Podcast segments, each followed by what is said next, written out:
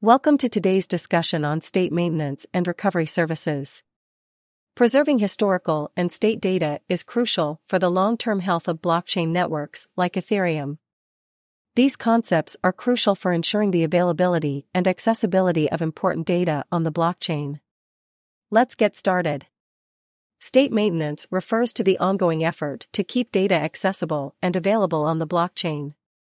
As the blockchain grows and evolves, data can become more challenging to retrieve efficiently.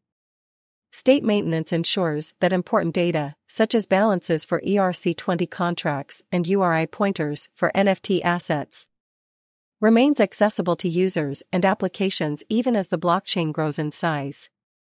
State maintenance is crucial for ensuring the continuity of blockchain operations. By actively preserving data, state maintenance services prevent the loss of valuable historical information and enable users to interact with the blockchain more efficiently. State recovery services provide users with tools and standards to preserve specific states of interest.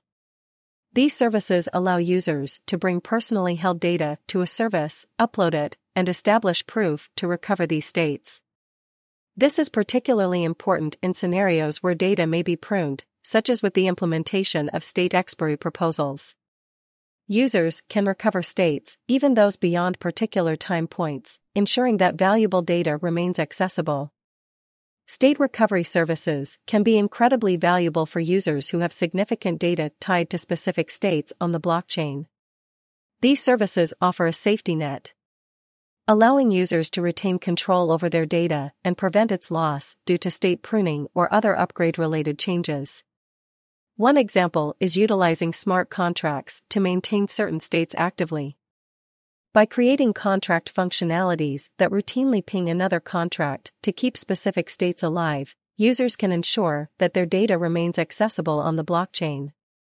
This approach can be decentralized and automated, reducing the reliance on central authorities.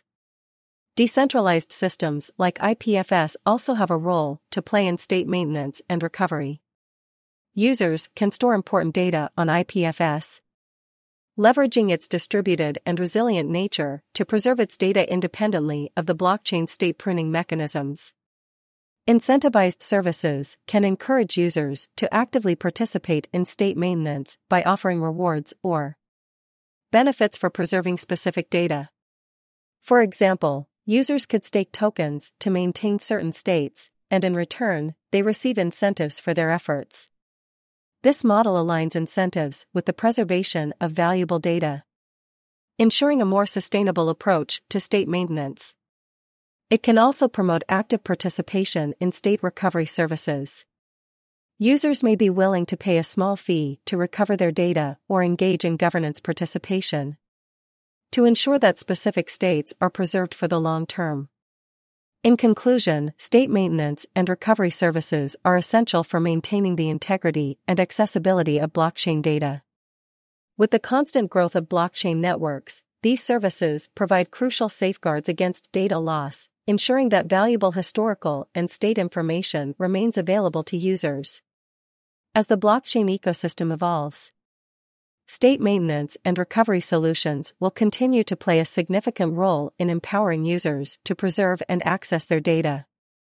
By exploring decentralized and incentivized approaches, we can create a more robust and user centric data preservation ecosystem.